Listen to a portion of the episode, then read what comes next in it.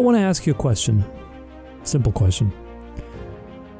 Would you want to be in a relationship with somebody that lies, cheats, steals? Maybe they've killed somebody. Or maybe they're verbally abusive. Would you want to be with somebody that does these kinds of things to you? What about somebody that's a people pleaser, that just does things because they want to be liked?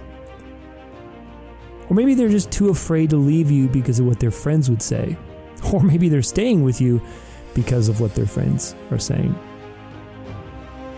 You see, the answer to all of these questions, hopefully, is no.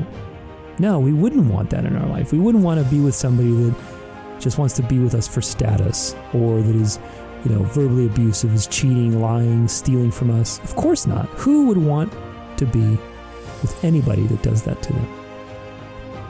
Now, of course, if that was the case and people actually followed through, we wouldn't have these kinds of relationships. But if you look in the world, actually, there are many, sadly, many such cases today. And these are what we call dysfunctional relationships, codependent relationships, abusive relationships, right? There's some sort of, you know, there's no equality. That's really what it boils down to. There's no authenticity.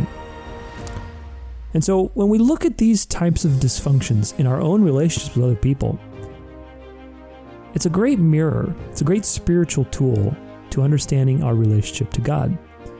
Because really, why would it be any different in our relationship with God? You ever ask yourself that? You know, people present God usually when they don't understand Christianity or God in general. People misrepresent God as some unjust or cruel or angry figure somewhere far in the sky, like some king. But, you know, if you actually do the work and you learn about God, if you learn about history, and you do your due diligence, you'll see only one thing. And that, my friends, is that God has consistently tried to create an authentic relationship with us.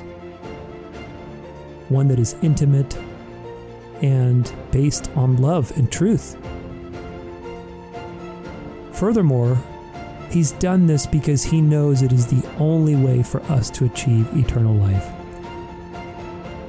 If we are not connected to Him, who is the source of truth and all life, we cease to exist.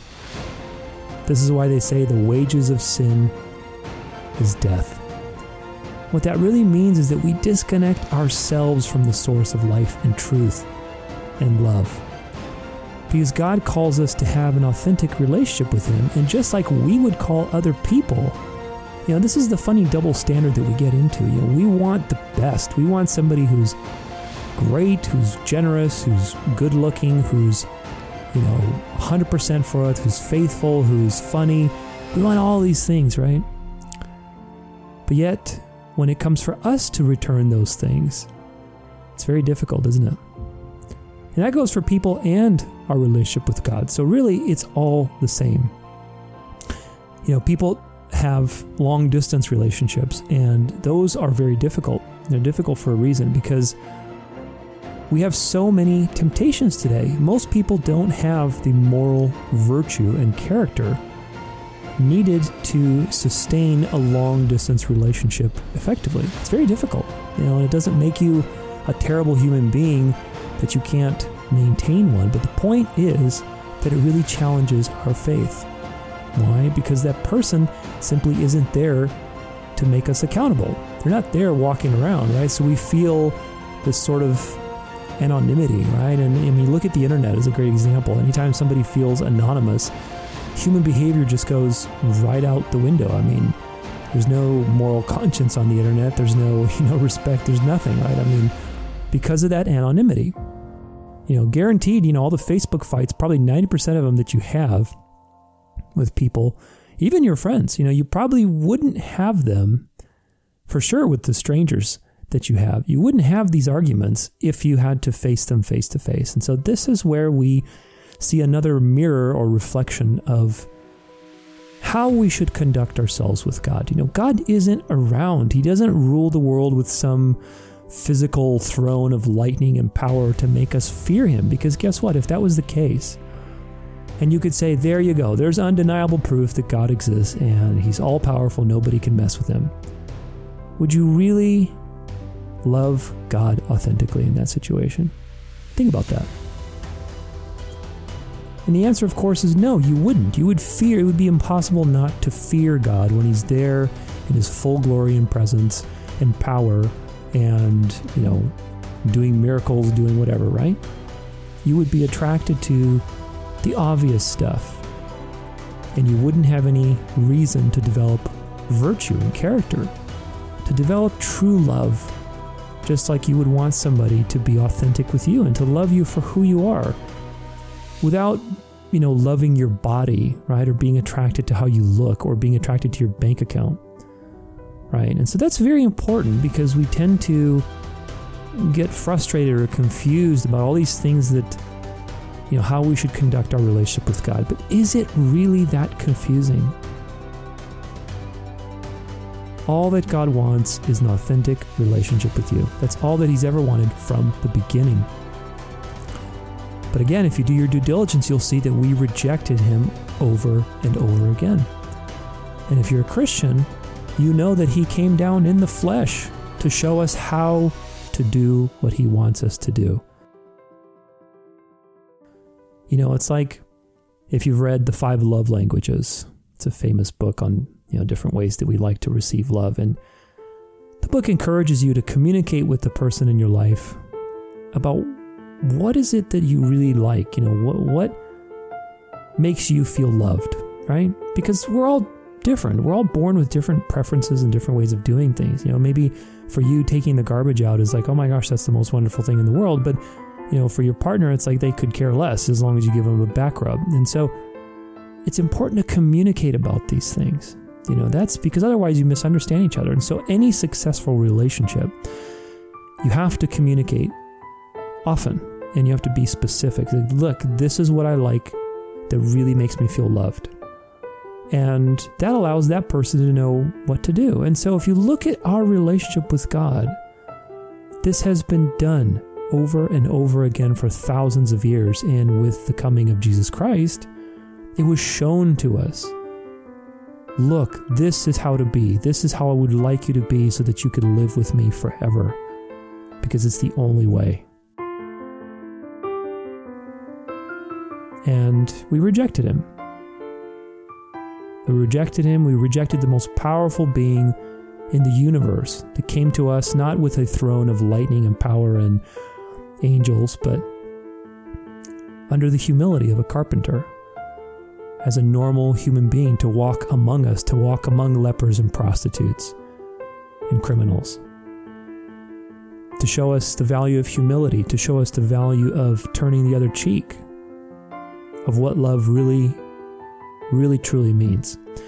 And so, you know, when you ponder, how do I have a relationship with God? How can I maximize that? How do I improve my relationship with God? Don't think too much about it.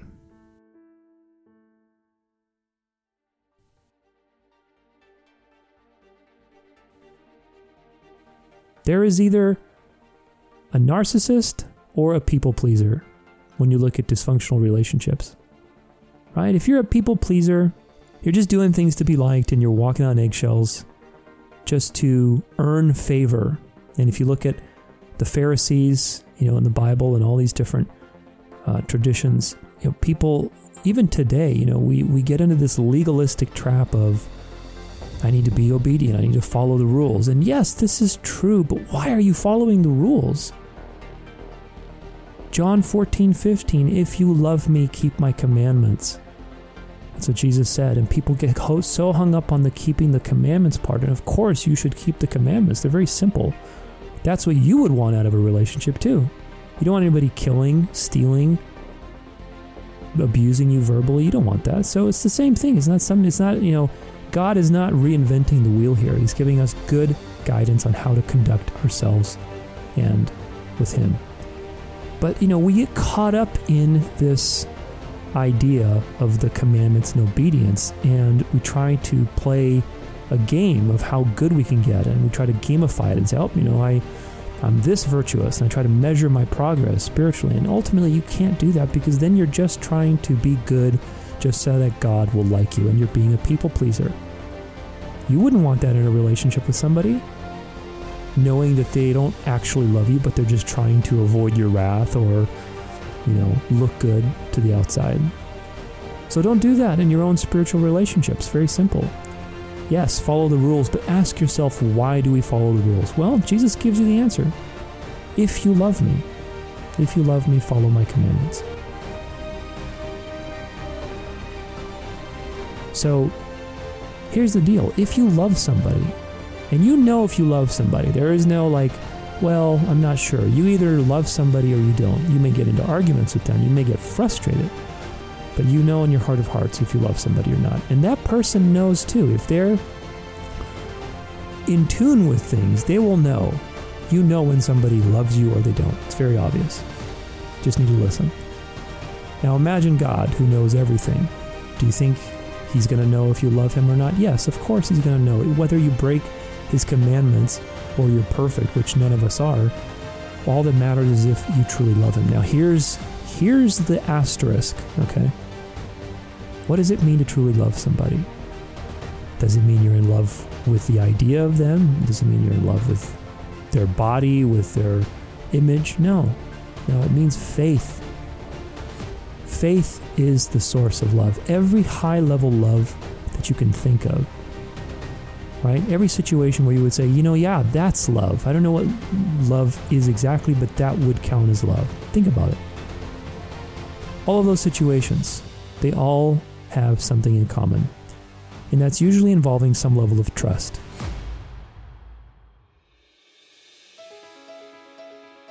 You know, we say, Oh, I love this new pop song that came out, or I love this new ice cream flavor. You know, so today the word love is very confusing. People have confused it with the material world. And true love, the highest form of love, agape love, that's something that's very profound and very difficult to understand. But I, my opinion is you can understand it better through faith. Because if you truly believe in something or in someone, then you are full of passion for it. You are full of devotion. It's natural to wake up motivated in the, in the morning when you have something to look forward to. The same way as if you really believe in someone, if you really care about them, then that will give you the fuel to withstand the rough waters. And so that's what it really means. That is our source for why we are and are trying to be obedient. Not to please God, but because we truly love Him and we truly want to be with Him. What do you do if you want to cultivate a good relationship? Well, you learn what they like, which is keeping the commandments. You know, if God had a love language, it would probably be acts of service. And maybe a second one would be words of praise. But ultimately, that's what it is. You know, keep the commandments, but not because you're trying to please God, but because you truly love Him and you understand what He's done and tried to do for us. And then you also listen to the person that you're with, right? So you listen to them, you surrender, you allow them to lead. You communicate often, which would be praying, right? And when you make a mistake, you own up for it. In Christianity, we call that repentance. Now, again, you can get a little too legalistic with this and self judging and obsessed with purifying yourself of sin. Well, look, it's never going to happen. Sin just means we're imperfect and that we're supposed to be imperfect. That's the journey of life. That's the dance of life, is to be constantly engaged in this practice of refining your spirit, and it never ends. Never ends until you die, right? And so don't get caught up with being perfect, but rather, yeah, I'm going to make a mistake and I'm going to repent for it. Because guess what? If you're in a relationship with somebody, one of the things that eats away at love is the lack of repentance, isn't it? Isn't it true? When you just commit these little sins against each other, you break each other's agreements of things that you would want done in that relationship, and then you don't own up for it. And so that resentment just builds and builds and builds and builds. Right? Now, God isn't a resentful being, He's full of love, He's the source of truth. But do you think that you're going to be saved, that you'll be able to access eternal life.